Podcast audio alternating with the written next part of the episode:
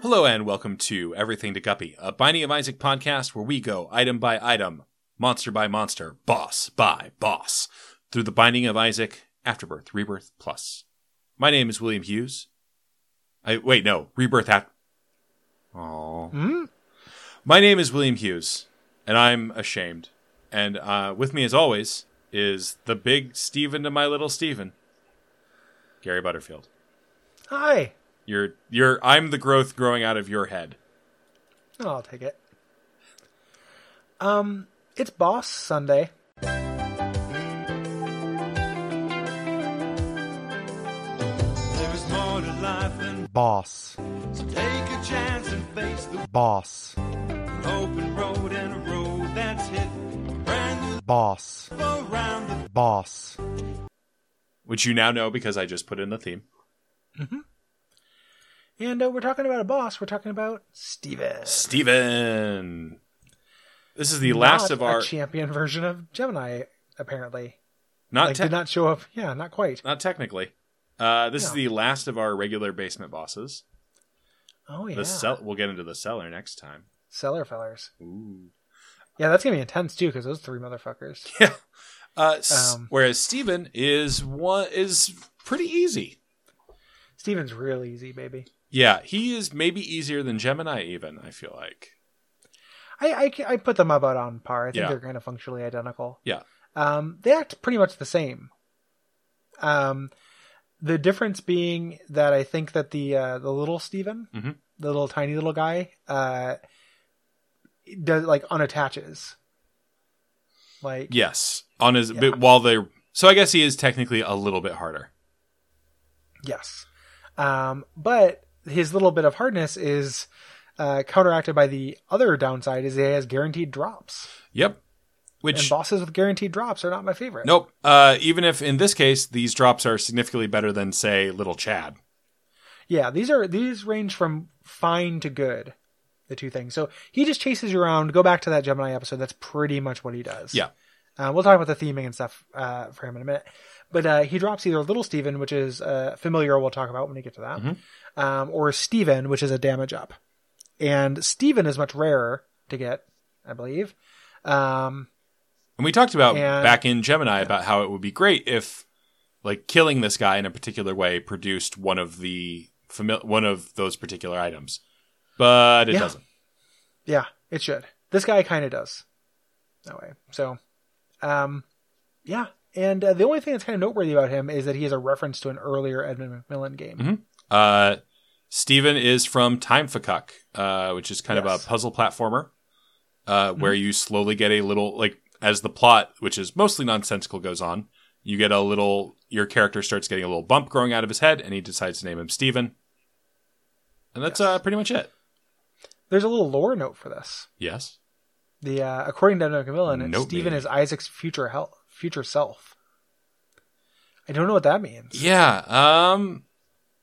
Gosh, because that sounds like something like he would say in an AMA to be like, "No, he's his future self." Like, That is that's one thousand percent where all of the lore stuff for this game comes from, or like AMAs. So it is to be taken with a grain of salt. "Hey, Gary, take the whole shaker."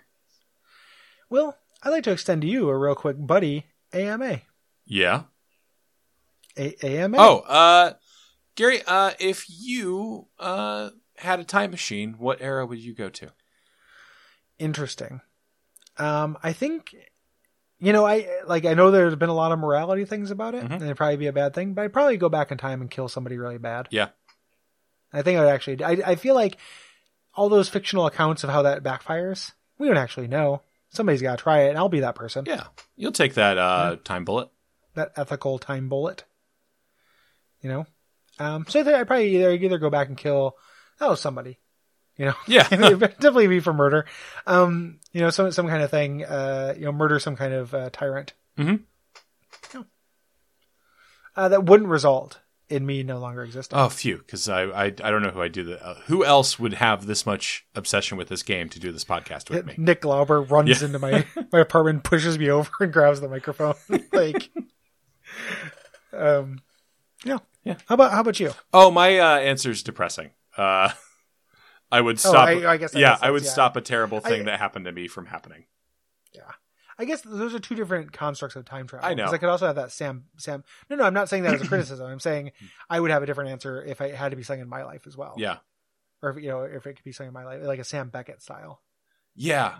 Uh, you know, he could, he did leap into himself a couple times. Yeah. the Oh, leap home. Gary, uh, guess what time it is? What time is that? It's the QLC.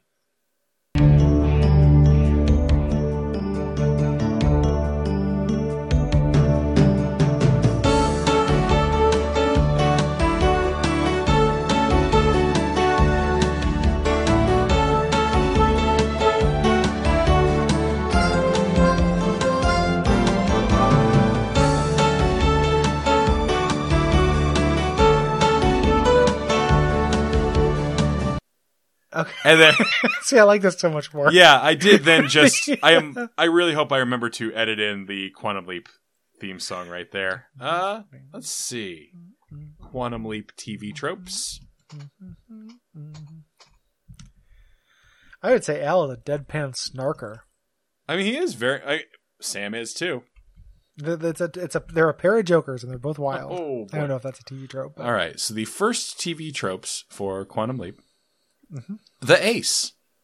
Sam has six different doctorates, is a classically trained pianist, sings tenor, skilled in a number of martial arts, and fluent in several languages. However, his Swiss cheese memory means he only seems to remember them when it's relevant to the plot.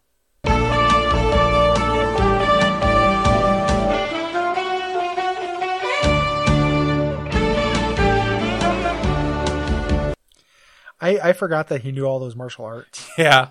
That like sure, that came up a lot actually in that show. Well- it was always weird. Because if you're a screenwriter and you're like, God, he just, can he just hit them? Yeah, he's got to have some kind of action. Yeah. The scientist can't solve all his problems with science. I love, like, I love Quantum Leap so much. Oh yeah, Quantum Leap's real good. I even like, um, this isn't specifically Quantum Leap, but there's like a pretty shitty Marvel comic from the early 2000s called Exiles. Gary, you're talking to a man who loves exiles. Really? Oh, I yeah. can't- I, couldn't remember if we actually talked about Exiles. Is this I the don't- first time we brought this up? I or did think just so. forget. No, I, I don't think Yeah, I we've ever like, I like talked about Exiles because it, I like it because it's Quantum Leap. Yeah, uh, with like the alternate universe thing, which I like quite a bit. Yeah, it's it's like a it's like a bunch of what if episodes with a con, uh, like a continuous plot. Uh, I love it. Also, like, like, it's just like you know, the only comic to ever use morph well. yeah, Morph is not obnoxious in it. Uh, Morph's not obnoxious in it. Uh, Blink shows up again, Yeah, Blink's the main character stuff. for a long time.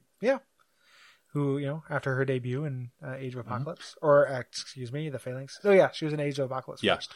Uh, Then Mimic Advanced is a fun character. I don't I don't like Yeah. him as like written, but his powers are so cool that it's fun to play around with. Yeah.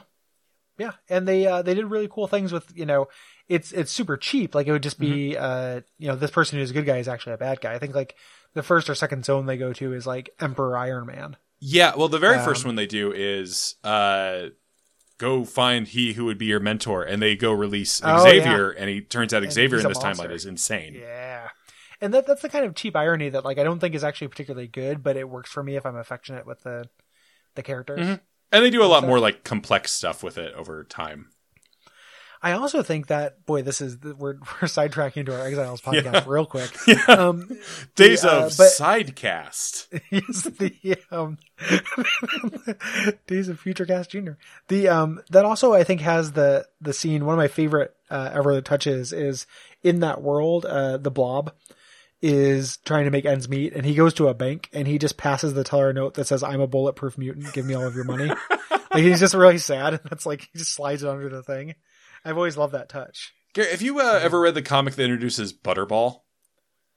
Oh no, I don't know. Butterball That's is. from uh, I get- the Initiative comic, uh, which I liked a lot. I think Dan Slott wrote it. Uh, Butterball is he's a. I, I read like the first like twelve issues of that. I just didn't get to that character. it might be issue thirteen, Gary. Uh, Wow. He is immune to everything, including li- things like exercise and like Oh. good diet. So he's just like he's a huge fanboy, but he can Yep. never get stronger than being like an out of shape teenager. I've thought I've you know one of one of the things I think about a lot is superpowers, like the downside of superpowers, and I thought about that a lot, like how you gain muscle through damage to your muscles.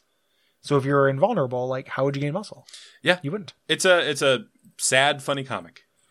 Yeah, that yeah. I remember liking the the uh, the issues I read. Yeah, I, I like that So- a lot. Yeah, I like Dan Slott a lot.